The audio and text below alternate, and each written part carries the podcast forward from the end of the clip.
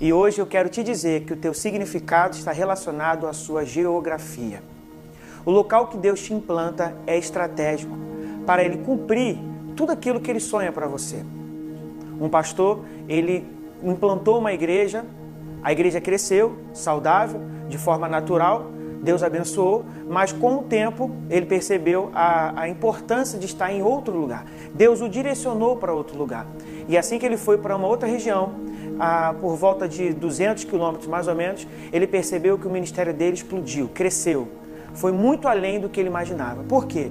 Porque o significado que Deus tinha para a vida dele estava relacionado ao local geográfico.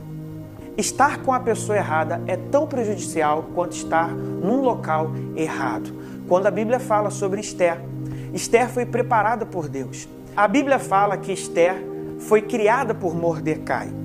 Mordecai foi usado por Deus. Ela amadureceu, ela cresceu, ela foi abençoada, ela foi agraciada. Mas no momento que ela estava preparada para ser um instrumento nas mãos do Senhor, Deus então leva ela para o palácio. Deus faz isso, mas faz no momento que Deus coloca num ponto exato, estratégico geograficamente. Ou seja, tudo acontece e passa a ter significado na vida de Esther com relação à vida ministerial quando ela vai para uma região específica.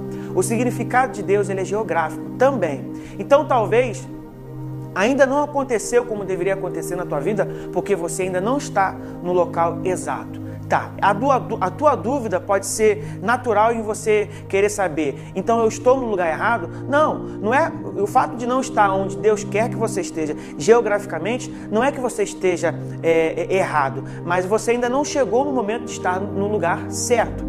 Deus tem um momento para você numa geografia, tem um outro momento para você em outra geografia. Você tem que descobrir qual é o lugar certo e o tempo de estar no lugar certo. Que Deus te abençoe e até a próxima.